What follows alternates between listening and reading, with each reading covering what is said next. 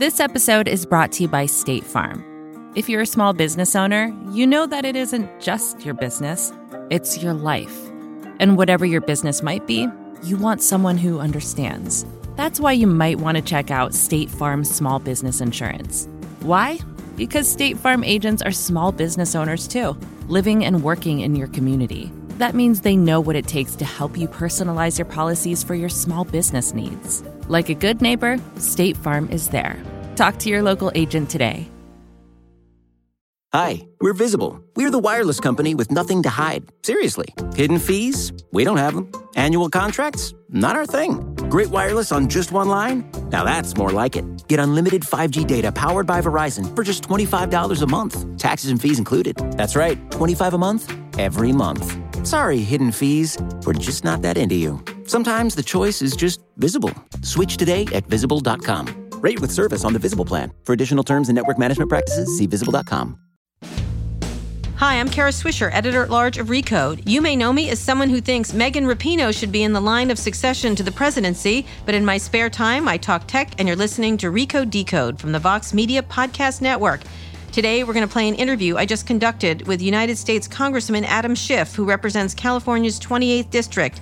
He's the chair of the House Intelligence Committee and has also been a leading voice on tech policy in Congress, including issues like deepfakes, disinformation on social media, and Section 230 of the Communications Decency Act. We recorded this interview in his office in Washington, D.C., so let's go there now to hear my conversation with Congressman Adam Schiff. So thank you for coming, Congressman Schiff. My pleasure. We're in your office here during a rainstorm on the House side in the Rayburn House Office Building.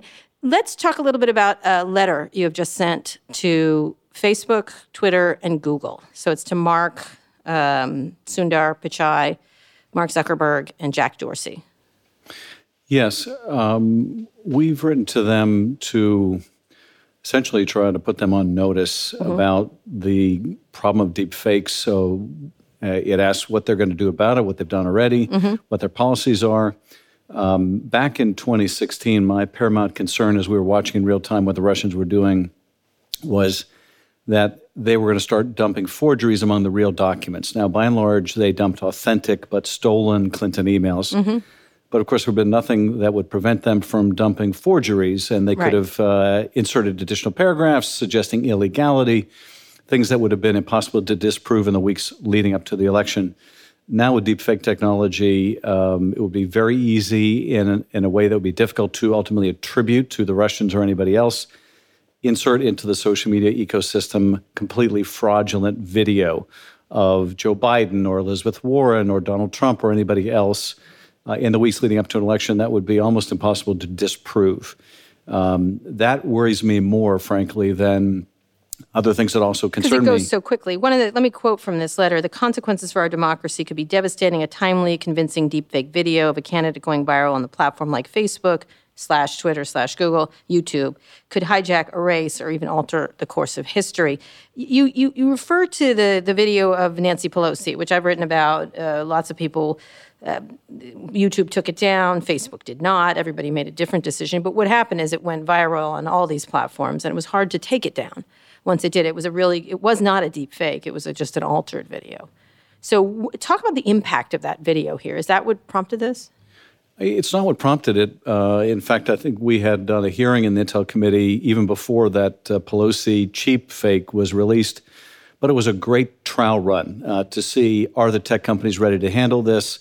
What's the response going to be? How do we deal with an environment in which lies travel far faster than truths?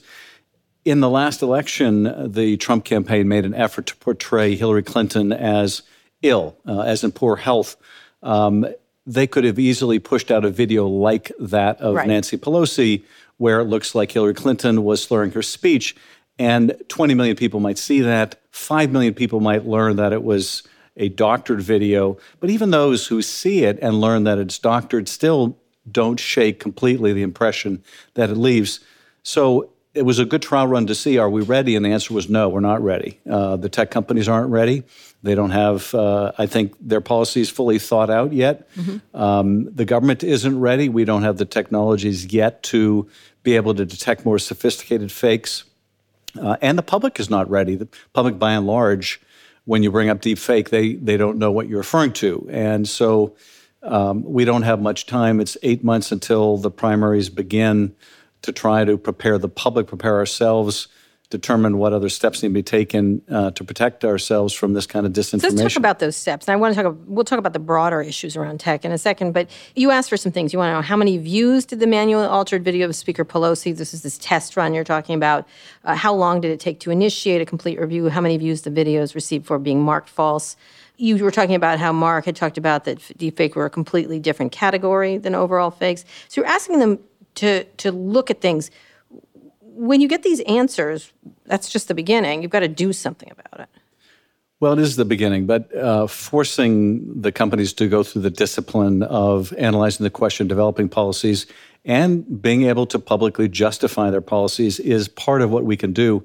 This is a difficult space for the government to operate in because we're not going to censor people, but we can use the bully pulpit to try to encourage good behavior.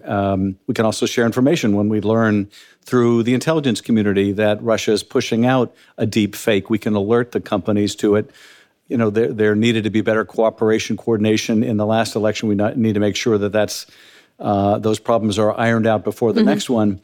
But, you know, that it's not ineffective merely to ask the questions. You know, I wrote a similar series of letters to the tech companies, asking them to deprioritize this anti-vaccination misinformation.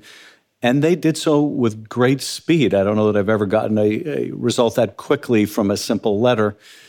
So it can be powerful, but you're right, it's not the end by any means. We're trying in the Intelligence Authorization Bill to create a reward program through DARPA to those who develop technologies to detect doctored content. But how we use that technology, what kind of obligation we impose on the tech companies. I do think that, you know, the congressional scrutiny of how these tech companies are operating, whether they're using best practices, whether they've been good corporate citizens, whether they still deserve that immunity provision. We'll get to that. I think all of that is salutary because I think they understand if they can't demonstrate good corporate citizenship, that they may... prompt a lot of response from Congress they don't want to see. One of the things, I think it's sort of pattern matching, but nobody's done anything ever to them. They've never been legislated against. They've never had any guidelines in place. They've never had any rules. You know, I think up until 2016, most Americans and most members of Congress viewed them as a benign force for good. You know, it certainly had long been past the point where they were nascent companies struggling to get a foothold, and where the argument that we need no regulation to make sure we don't stifle innovation. We'd already been long past that point, but nonetheless, they seemed like a force for good. You know, we had the celebrities, you know, look up to. These are the heroes of our day, that kind of thing. You know, some of that, yes, but also the fact that people in Egypt and elsewhere could communicate out of the watchful eye of their government. They could organize. We were seeing so many benefits now. Ultimately, the Arab Spring didn't pan out to be the great benefit we thought. What's interesting is Hong Kong, they didn't use any. They used paper and they used, you know, masks, and they didn't use the social media as much. Well, and this is the thing. You know, I would say that 2016 was a turning point in the public view of technology as a benign force for good. Now we are gravely concerned about other uses of technology, not just the social media platforms, but China, for example. One of the hearings we had in the Intel Committee was how they are exporting their digital form of totalitarianism, the euphemistic, the Orwellian safe cities model, where they have ubiquitous CCTV cameras tied into big data and facial recognition, social media scores. So we are definitely... It's a surveillance economy is what it is. It's a full... And they spend more on internal surveillance than almost anything to keep people in line. I think, you know, they have to do that, especially with facial recognition and everything. I'm going to get to that in a second. But I would imagine that is why you see what you do in Hong Kong, where people are going old school. They're realizing that, yes... Technology is great in terms of communicating, but it's also a great tool for the government to keep track of what you're doing. Right. So let's go back a little bit, because you've been around. How many terms have you been? This is my 10th term. And from California. Yes. So you're very aware of tech companies. You're very aware of the importance of innovation and tech in California. Let's go back a little bit in terms of the relationship between government and tech, because it was good, and then it wasn't. Where do you imagine things went off the rails? Well, I think that these companies grew so far so fast that their growth really outpaced their ability to analyze the impact on the public good.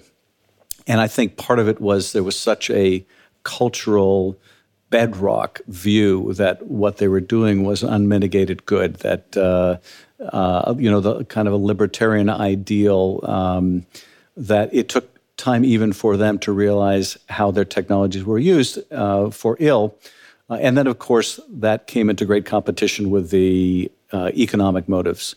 Right. And so, I think for Congress and for much of the public, that turning point came in 2016. What about Edward Snowden before that? Because I think a lot of the non-communication started there. There was a real break, and then the encryption fight during the Obama administration. Well, that, I think, certainly had the effect of creating antagonisms between the government and the tech sector. Mm-hmm. I don't think it altered the public attitudes, though. Right. In terms of the public attitudes, they looked at Snowden, they looked at the encryption debate, and they saw really these things as flip sides of the same coin, that government was being intrusive in terms of the surveillance power, the technology companies were providing the answer. That's not how I think the public views the issue writ large right. anymore. I mean, they may still feel that way about encryption, but they also now realize that it's not good versus evil, tech versus government. It's now technology is a force for good and ill. And I think there's a growing public recognition that the kind of laissez-faire attitude government has had towards the tech community has passed its point of utility. But do you think the Snowden revelations, when they should have been cooperating on things like Russia, impacted? You're in the midst of the Russian investigations. Do you think it impacted the ability of those companies to work together at a critical time? Because that was right around when a lot of this, it was 2012 is when the Russians really started. They started moving around. And the theory I have is look, they lost the Cold War, but this is the new version of that. Well, I do think that the technology companies felt post-Snowden and maybe even pre-Snowden that getting too close to the U.S. government, particularly getting too close to the U.S. intelligence community, was antithetical to their philosophy, but was also bad for business. Mm-hmm. In a global environment in which people around the world were very protective of their privacy, as they are here at home, being as seen as too much in bed with the U.S. government was not a good thing. So I think that was the environment we went into the 2016 election in. And that probably spilled over in terms of the degree to which we could get cooperation from the tech sector. It was, very difficult. We were pulling teeth, for example, to get them to provide us with all of the social media ads. Mm-hmm. It was then pulling more teeth to get them to excise the personally identifiable information so that we could release them publicly. They did not seem to want us to release them publicly. Right. Ultimately, we did, and I think it was very beneficial because researchers could use that. Right. And indeed, the companies themselves could hold them up as examples of what people need to be looking out for. But we had to overcome a lot of opposition to do that. I don't think that opposition is completely gone by any means. But I do think... what do you mean by that? That they're not... Well... I mean, they're not, first of all, it's not a monolithic agency right, of course. Sector. Yeah. I mean, some companies are more willing. Oh, no. I think the two that, if you want to put it down to playground politics, most tech companies are Facebook and Google, those jackasses, they're ruining it for the rest of us. I think Facebook and Google are the ones they feel are the ones who are more violative of these kind of things. I don't know if that's correct about the public perception. Yeah. I can say in terms of our own interactions, it was often more difficult to get information from Twitter mm-hmm. than some of the other companies in terms of the Russian manipulation of their platforms. Right. We often got better data from the Hamilton Project about what they were seeing about Russian use of bots on these platforms than we could get from the platforms themselves. So why? Why was that? Well, that's a good question. In Twitter's case, it could be a goat rodeo way they manage things. In other cases, did they deny it? Do you feel like it was a denial of wanting to give it to you? Well, we would get answers back that were written by the lawyers. Mm-hmm. And as a lawyer, I could appreciate good lawyerly writing. Answers that didn't necessarily answer the question or answered the question in such a way as to avoid telling us something they didn't want to share.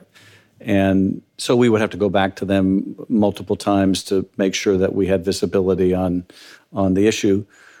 You know, I do think the companies, either because they recognize the problems that have been created or because they fear losing their immunity or being broken up, I think they are less reticent to share with us now when we do our oversight. Mm-hmm. But it's still not easy. How does it change since you're in the majority now? You were on a lot of cable television.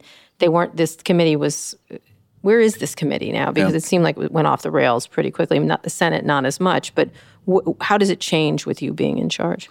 Well, you know, the good news, bad news of our committee is that even through the worst of our differences on Russia, mm-hmm. we continue to do all the rest of the business of the committee in a nonpartisan, bipartisan way. So on the floor next week is the Intelligence Authorization Act. That passed out of our committee on a unanimous bipartisan voice vote. We passed that bill last year. We passed it the year before.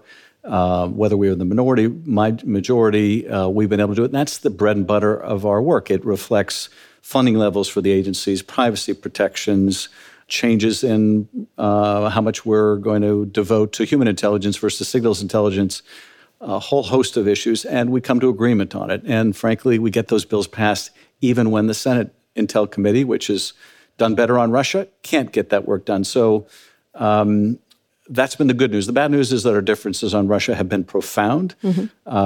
And that continues. That's made life very difficult. We adhere to the mission we took on in the beginning, and that was determine what the Russians did, how they did it, the connections they had with the Trump campaign, and we were fighting them to get those answers when we were in the minority. We are now fighting the Justice Department to get those answers in the majority, mm-hmm. And fighting the administration. So we continue that effort, and certainly much easier with the gavel, but it is difficult now because we have a president obstructing everything. So you have to sue it out, get them to... We do. And now we are getting information. We are bringing in witnesses. We are getting documents, but it is a hard slog, and... the administration is raising non-existent privileges and using every delay tactic they can. Nonetheless, we are gaining information and gaining ground in our understanding of what took place, and we're going to continue to press until we get the information out to the public. So overall now, where do you feel you are with what took place? Because what you need to do is look about what they're doing today. Yes. Which the FBI does, I'm assuming CIA in certain parts of the world do. Yes. You know, I think we have a good appreciation of what the Russians did. What we are looking at on our committee is what are the counterintelligence risks that have been created as a result of what they did in 2016 and 2018? What are the risks going forward? What Mueller and his team did was basically a criminal investigation into who should go to jail. Mm. The Mueller report itself is a prosecutor's report on why he charged certain people and didn't charge others. It doesn't address at all the other half of the investigation, which is the counterintelligence investigation. Who was operating as agents of a foreign power? What were those agents doing in this country? What risks have been posed to American national security by virtue of contacts between the Trump people and the Russians? Those risks continue even as to things that were not charged. And so we are trying to get an understanding of those and what we need to do to protect ourselves, as well as analyze what Mueller wasn't allowed to look at, including the issue of money laundering. So mm-hmm. there are still a great many things we don't have answers to. But at the end of the day, the most important thing for us is to make sure that the country is protected, that there's no vulnerability compromise that is impacting U.S. policy that goes undisclosed. We're here with Congressman Adam Schiff. We're going to take a quick break now, but we'll be back after this. Hi, we're Visible. We're the wireless company with nothing to hide. Seriously. Hidden fees? We don't have them. Annual contracts? Not our thing. Great wireless on just one line? Now that's more like it. Get unlimited 5G data powered by Verizon for just $25 a month. Taxes and fees included. That's right, $25 a month, every month. Sorry, hidden fees. We're just not that into you. Sometimes the choice is just Visible. Switch today at Visible.com. Rate with service on the Visible plan. For additional terms and network management practices, see Visible.com. Support for this show comes from Slack. You're a growing business, and you can't afford to slow down. If anything, you could probably use a few more hours in the day. That's why the most successful growing businesses are working together in Slack. Slack is where work happens, with all your people, data, and information in one AI-powered place. Start a call instantly in huddles and ditch cumbersome calendar invites. Or build an automation with Workflow Builder to take routine tasks off your plate. No coding required. Grow your business in Slack. Visit slack.com to get started. What are you most worried about right now? It's interesting because sometimes you and Senator Warner often say, well, if you knew what really went on, what is the big worry from your perspective right now? You know, what I've been saying really for most of the last year and a half is really quite the contrary, which is everything in the public view is already damning enough. Mm-hmm. I mean, just look at what's in the public view. Right. And, you know, what's in the public view is a massive Russian intervention in our election, a Trump campaign that not only was aware of it, but was encouraging it, made full use of it, didn't report it, and then tried to cover it up. And to this date, a president who, through his word and deed, seemed to encourage the Russians to do it again. Every time he speaks with Putin and he mocks the idea that the Russians intervened in our affairs, as he did in his last meeting, or as in his phone conversation just prior to that, once again called this all a hoax, or that debacle in Helsinki where he took the side of Putin over his own intelligence agencies, he is communicating to the Russians. He is too weak to call them out if they intervene again. And what's more, if they intervene on his side, he may very well even be grateful. That's the message he's delivering. And, you know, the Russians, just like us, they do psychological profiles of their adversaries. They know exactly what buttons to push to get what they want out of the President of the United States. So Robert Mueller is coming next week to talk. There was no collusion proven. It was possible cooperation on this. Was that a blow to the efforts you were making to try to? Because what happens here is it gets confused. I think getting it confused is the way to really damage it. Is if you say the Russians did this incredible. All the intelligence agencies agree that this is what happened, and one person in the room says, "Well, maybe." Well, you know, just the way you phrased the question shows the success that. That's what I'm trying to. That Trump and Barr have had in misrepresenting Mueller's work. Right. Because, of course, there's no part of the report that says there was no collusion. Quite the contrary. What Mueller says is we don't analyze the question of collusion. Right. That can be criminal and it can be non-criminal. What we look at is, was there evidence beyond a reasonable doubt of criminal conspiracy?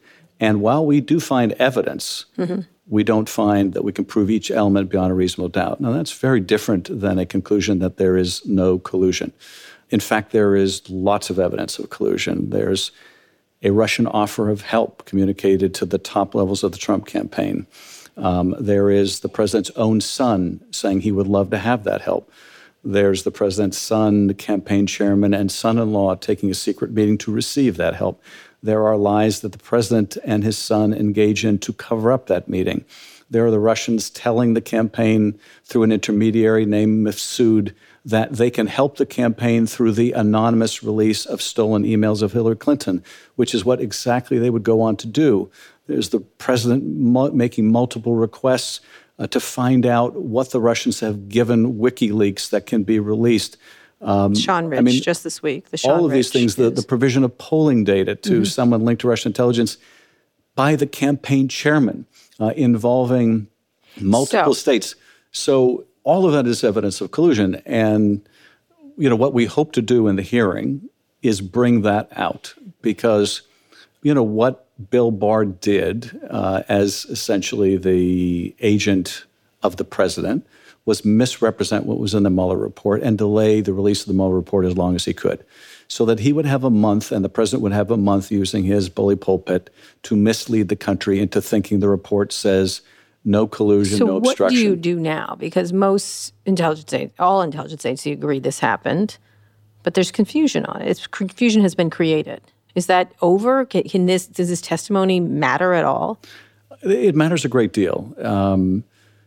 Bill Barr would like nothing better than his misleading word to be the last word. It's why he is affirmatively now trying to discourage Mueller, why the Justice Department is trying to interfere with the hearing next week. Mm-hmm. And it's because Mueller will contradict in word, if not explicitly taking on Barr, what Barr misrepresented, what the president is misrepresenting. And the American people need to hear that from Mueller. It's one thing when they hear it from me. Mm-hmm. It's another when they hear it from the president. It's another when they hear it from the attorney general. This is the guy who did the investigation. And what Bob Mueller is going to say next week is he's going to say, the Russians intervened in a systemic way. That was no hoax. Mm-hmm. They did so to help one of the candidates, and it wasn't Hillary Clinton.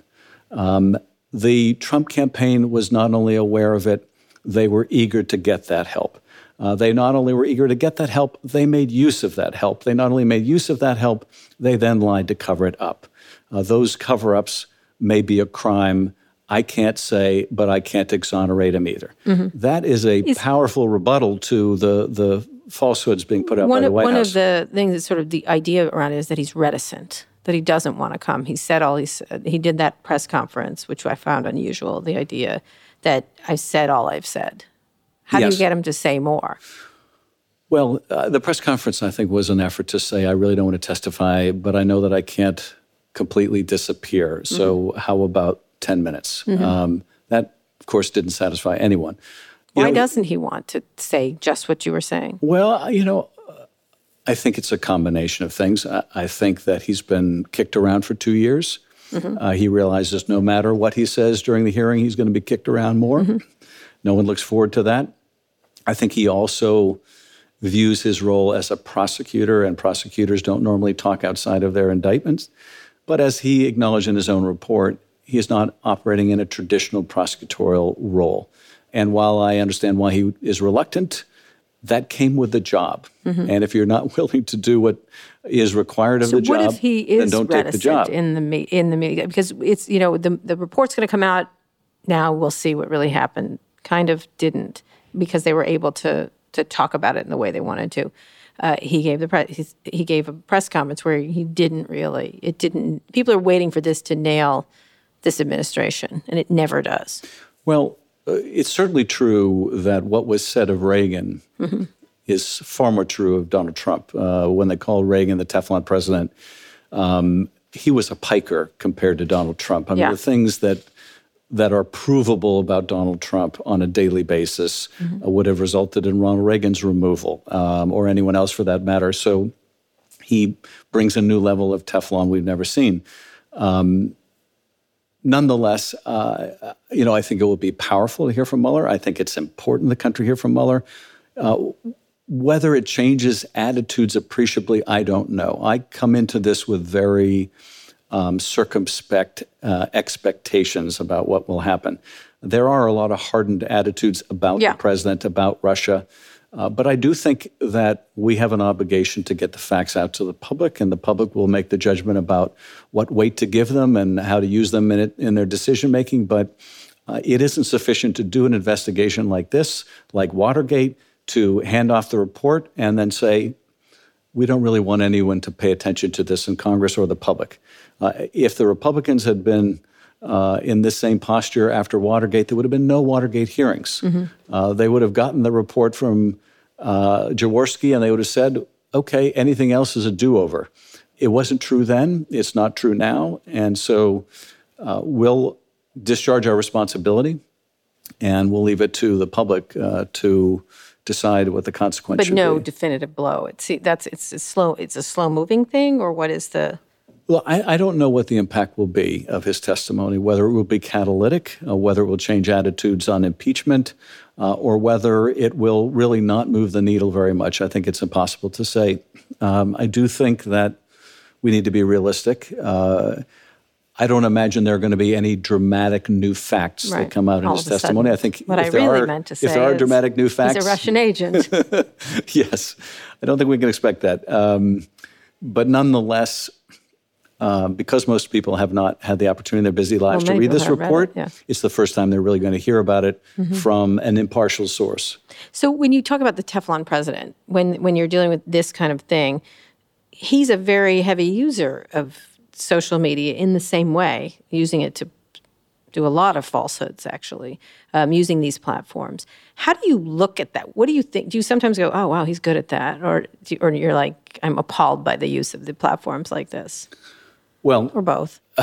I guess both. Yesterday, he tweeted out something patently false about Iran's compliance with the nuclear deal. Mm-hmm.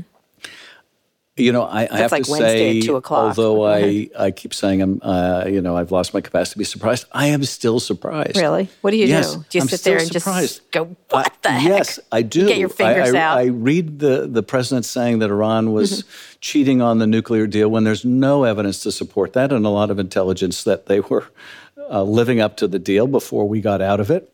And it still takes my breath away that a president of the United States will just baldly lie about something of such significance. That ought to take our breath away. Mm-hmm. And he has a vehicle to do it in a different way. He has a vehicle, yes, he does. How do you look at his use of Twitter? Well, for someone who loves to criticize these companies, no one has derived more benefit from Twitter than Donald Trump. Well, I say that. You should send them flowers every day. No, there should be a new bouquet. Without a doubt, because traditionally, if he were relying on reputable newspapers or broadcast, to the degree they would discuss a statement of the president's like that, they would examine it and they would expose it. Mm-hmm. And he knows he can communicate directly without the filter of good journalism. Mm-hmm. And so it is what it is. I does think— Does that change politics forever? Or is it just that he's an aberration who happens to be very good at Twitter? Both. I don't think that when he's gone, someone is going to be able to carry on the cult of his personality. There are certain parts of this that are unique to him. Yeah. The kind of reality TV, I can't turn my eyes away from this disaster quality. Mike Pence is less than compelling. That is true. That is true. There will be someone running in the Trump lane for some time that will try to do what he does, probably without the same native ability. Right. But in terms of using social media as an end run around any journalistic filter. You use it a lot. Why? What are you trying to do there? Well, I've always believed that you need to communicate in every media that your opposition is. Uh-huh. And what are you going for? Sometimes you do indignant. Sometimes you do funny. You do... Yeah, well, I have to say, in the beginning, I was a relative, yes. And now I have my staff review them, and my staff will propose tweets to me. Mm-hmm. In the beginning, I have to say, I was kind of a late user compared to other members. I bridled at the idea of having to put a complex thought in a few characters. But then I grew to think it was kind of a fun challenge in a way to say something unique or witty or ironic or whatnot. Mm-hmm. And yes, our Twitter feed is a little eccentric. Mm-hmm. I did and I caught my censors, my staff censors, I think late in the evening when their guard was down with a tweet that was just straight out of King Lear. Mm-hmm. And it did very well. I think the people that follow our Twitter feed follow it because it's a little unusual.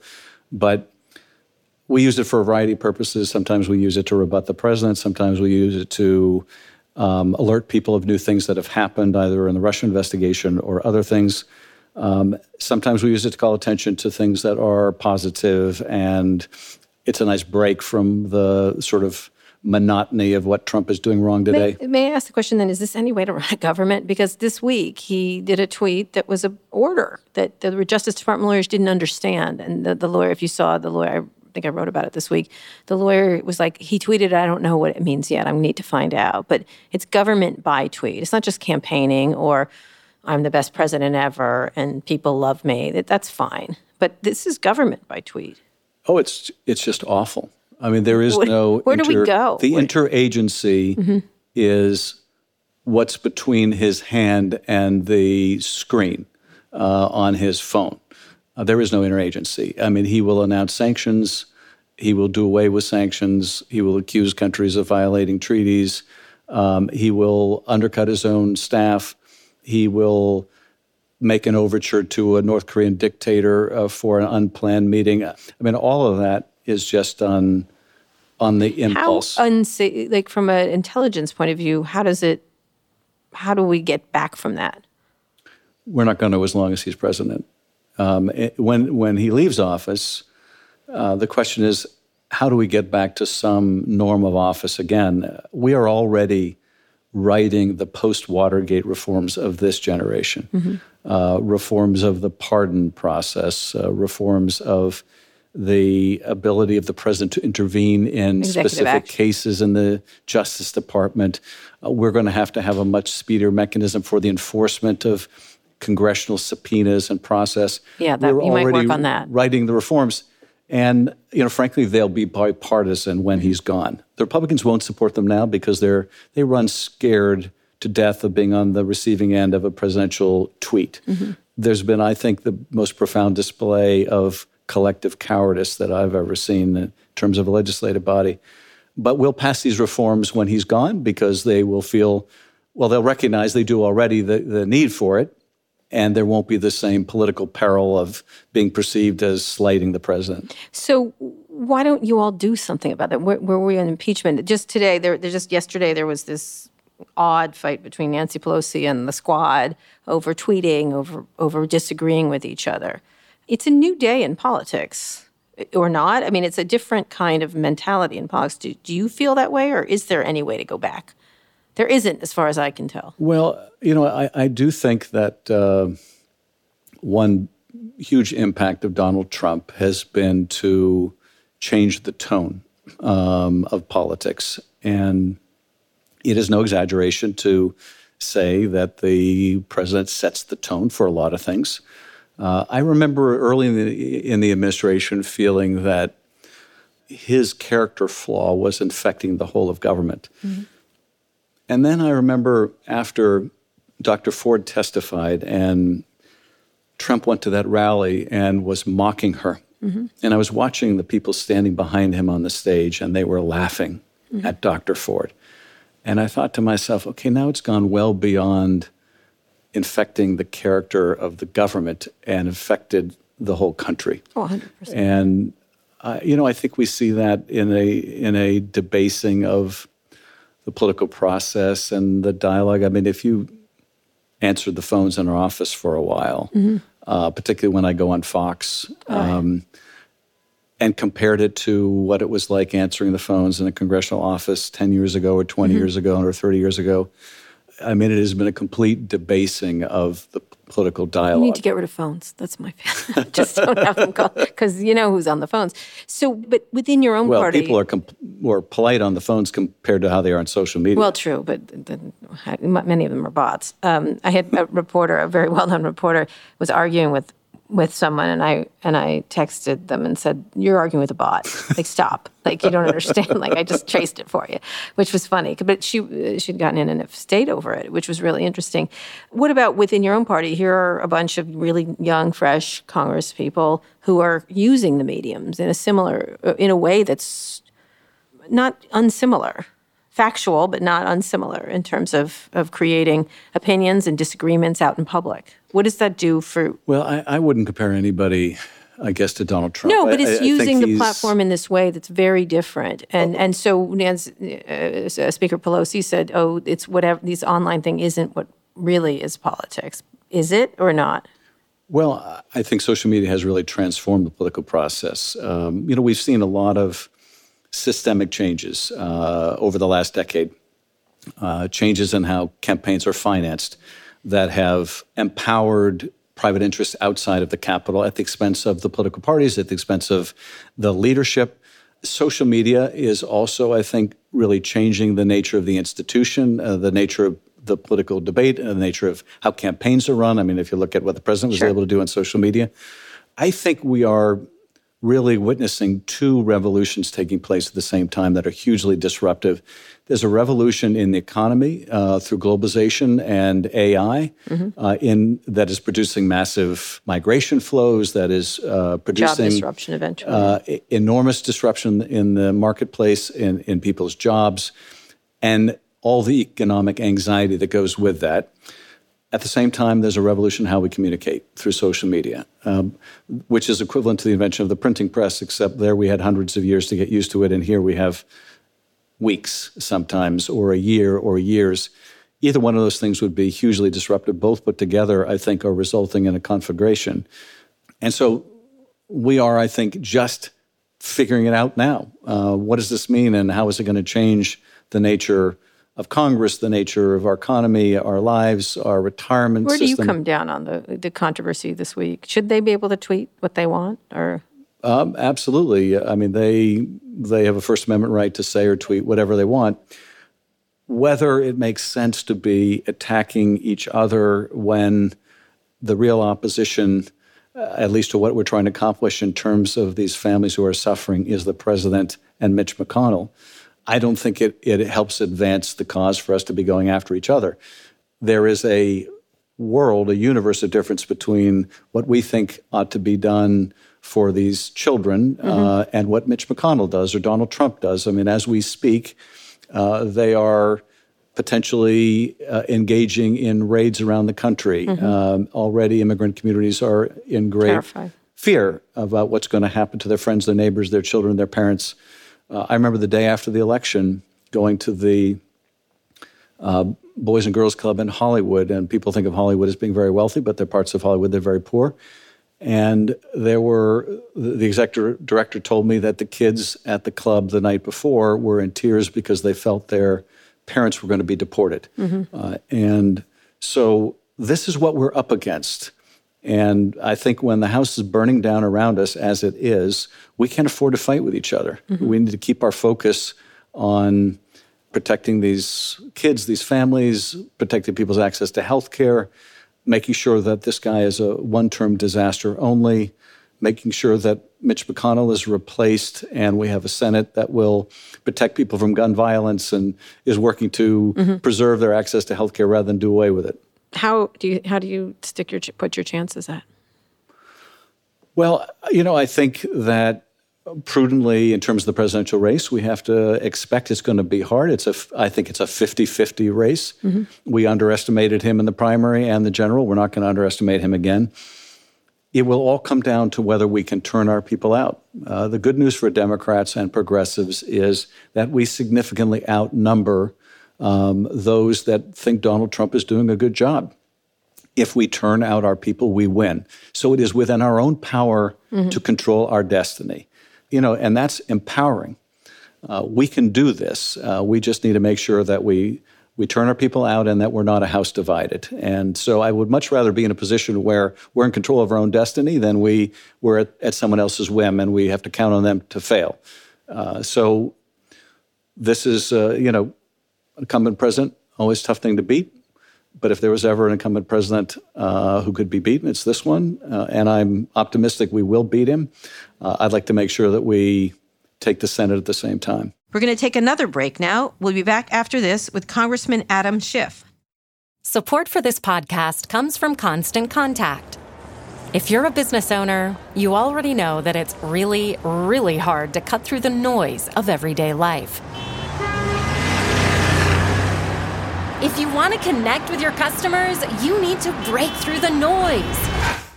You need Constant Contact.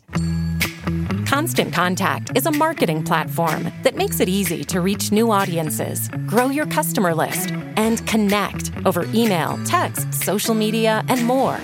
Whether you're a marketing guru or just learning the ropes, Constant Contact offers writing assistance tools and automation features that make it simple to say the right thing at the right time. So get going and start growing your business today with a free trial at ConstantContact.com. Just go to ConstantContact.com right now. Constant Contact, helping the small stand tall. ConstantContact.com. Two things I want to talk about before we're finished. One is getting back to innovation, the idea of where innovation is going. But before that, I want to ask you about where you think the threats are now from a digital point of view in the cyber wars. Is it from China, from Russia? From where are you worried the most? Many people, we talk about artificial intelligence, facial recognition, robotics, automation, and things like that. China's really moving far ahead in many of these things. You're from a state that has been the leader of tech around the whole globe. What is your biggest worry among those, and what do you think we have to do as a country to keep that innovation or keep that particular engine going? Well, I would distinguish between worries over how foreign powers might intervene in 2020 and then the broader challenge that we face from other countries. In terms of 2020... Is it deep fakes? Well, it in terms of a foreign adversary, it's Russia. In terms of what tactics they may use, I would put deep fakes or something similar at the top of the list. I still have profound concerns about the security of our elections infrastructure. Yeah. And, frankly, they don't have to change the vote. They just have to create enough doubt where we can't rely on the outcome. If we have a situation like that, can you imagine a Bush v. Gore electronic dangling Chad situation, how that would work in a Trump era. I shudder to think about. And then so those if he lost, will he go away quietly? No. Well, particularly if they can raise a question about the legitimacy of the vote tally. There's an effort to conflate by the president and sometimes by people around him the threat to 2020 posed by Russia and China. Chinese intervention is of a very different character. Yes, China lobbies the United States, and yes, China writes op-eds, and yes, China uses its trade policy where they know it will hurt as a way of exerting pressure on the president. That's pretty much out in the open. What Russia does is very different, so I don't think there's any comparing those two. Over the long term, though, China is the much more worthy rival, much more powerful rival with a much more worrisome and powerful future across every domain, whether it's R&D and technology, whether it's in space, whether it's in the military front, whether it's in their Belt and Road Initiative, the development assistance. In every sphere, China is advancing while the Trump administration is self-immolating. And most worrying to me is that they're exporting this digital autocracy. And so they're not only using technology to keep their own population more firmly constrained, but they're helping other autocratic regimes around the world do the same thing. And this points up, frankly, the broadest concern I have, which is the rise of authoritarianism at a time when our president is making common cause with the autocrats. We always thought, I think, that the idea that more people every year, year after year, would be living in greater freedom with more representative government was somehow inexorable. It's not. We're at an inflection point. And this, I think, is one of the real ideological challenges of our time. I always do say autocrats love the internet. Why wouldn't they? It's a way to track faces, track data, track everything. So I want to finish up on that. They love it, and I think they fear it. I think they love it. Well, I think it's a great medium for them. I think it works really well in a lot of ways. So getting to whether these companies should be broken up, the way you beat this to me is competition and innovation. And even if you have a China that's funding all its companies, you can't be innovative except with lots of new companies, lots of new ideas, and which is the way we got ahead in the first place. Are tech companies too big from your perspective? Does it pose a danger from an intelligence point of view and everything else? If all this power is in the hands of a few companies, AI or whatever, or data or everything related to that? I think we have probably the greatest concentration of market power in our history. And we ought to be looking at the question of, should any of these companies be broken up? And what would that look like? And what's the cost of that transition? I think those are questions that are very much before Congress. I don't know the answer at this point. I also think we need to look at that profound question over whether they should still have the immunity that they do. Yeah, Section 230 of the Communications Decency Act. So I think that... Nothing makes Silicon Valley sweat more. Well, nothing may make them more highly motivated to do the right thing than the fear of losing that or losing it. But I do think it's time for us to do that vigorous oversight and make those judgments. It's ironic that the Intel Committee was the first to do oversight of Silicon Valley in a meaningful way. And it's only because of how that issue came to us through Russian manipulation. But those kind of hearings should have been going on now for years. But they are starting now in the Congress and the Judiciary Committee, There's a lot of hearings. What's the law that will be passed first? Well, I would think that if there's major action to be had here, it will more likely come on the immunity provision before a breakup. Wow. But I, you know, that's just a hunch. Mm-hmm. And that's something you agree with the Republicans on, interestingly. That's what the up at the, you're not at the anti-social social media summit right now in the White House, are you? No. You weren't invited? No. The last time I went to the White House, which was about a week ago, when we were almost at war with Iran, the president looked quite surprised to see me. Oh, really? Yes. You're allowed in there, right? I was invited. Right, right. But you weren't invited to this summit.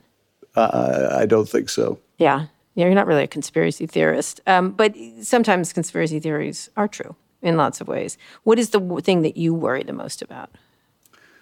Well, what I worry the most about is what I was mentioning, that authoritarianism is gaining ground. And if we don't figure out these big economic challenges, we have seen really bad things happen when people are under enormous economic strife. Mm-hmm. Already we're seeing that manifest in this really ugly form of xenophobic populism.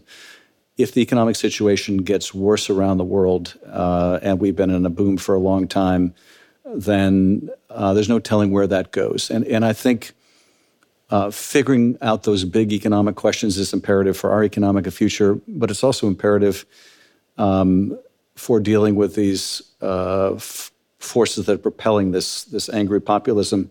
But I also fear that as we cozy up to the Kim Jong-uns and have our love affair with these dictators, that the rest of the world is not standing still. And yes, the new president can begin quickly to repair some of the damage, but some of the damage is not going to be easily undone. Mm. And so that global picture is what concerns me the most. And lastly, you deal with a lot of the intelligence of a lot of new technologies that are coming. Is there one that worries you the most? Is it facial recognition? Is it AI? Which one of them done in the wrong way from an intelligence point of view?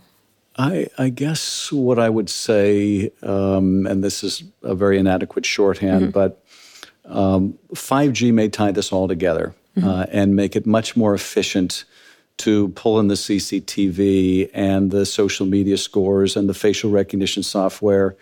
It begins to look very Orwellian. Mm-hmm. And I guess that technological autocracy is what I worry about in the tech sphere, that China is just blazing the trail for. Once that's gotten hold, it's very hard to take apart. Mm-hmm. And so we've got more than our share of challenges. Yeah, I'll leave you with a happy one. What do you like about technology when you think about it from not for any point of view, the intelligence point of view, your personal point of view? What do you like about it? Oh, I also represent the entertainment industry. You do. And so I'm technology. Avid, consumer of film and music. I love the ease with which I can watch things and share things and find my way around. Mm-hmm. And so I make ample use of technology. I will say one thing, the big fallacy of technology, which it took me a long time to realize. In the beginning, smart technology gave you the illusion that you could get more free time because you could be much more efficient. No. But no, it's completely the opposite. No, Adam Schiff. You have to stare at it all the time. One of the reasons why I like scuba diving, because apart from the technology that mask. Keeps you alive and figures out— You can put a screen in your mask, and that'll tell you what the fish are. It'll be AR. Do you know that? What's that? There's screens on masks like that where you will wear them down fish. Oh, and we'll help you identify the fish? The fish, and I'll tell you about them. And as long as I don't get Donald Trump's text messages when I'm 50 feet below, because I would quickly run out of oxygen. All right. I'll leave it on that. Congressman Schiff, thank you so much. And we're looking forward to the hearings next week, and we'll see what comes of it. Thank you. Thank you. Thanks again to Congressman Schiff for coming on the show. You can follow me on Twitter at Kara Swisher. My executive producer, Erica Anderson, is at Erica America. My producer, Eric Johnson, is at Hey Hey ESJ. If you like this episode, we really appreciate it if you shared it with a friend. And make sure to check out our other podcasts, Recode Media and Pivot. Just search for them in your podcasting app of choice. Thanks also to our editor, Joel Robbie. Special thanks to Emily Simons and Reen Barger. Thanks for listening to this episode of Recode Decode. I'll be back here on Wednesday. Tune in then.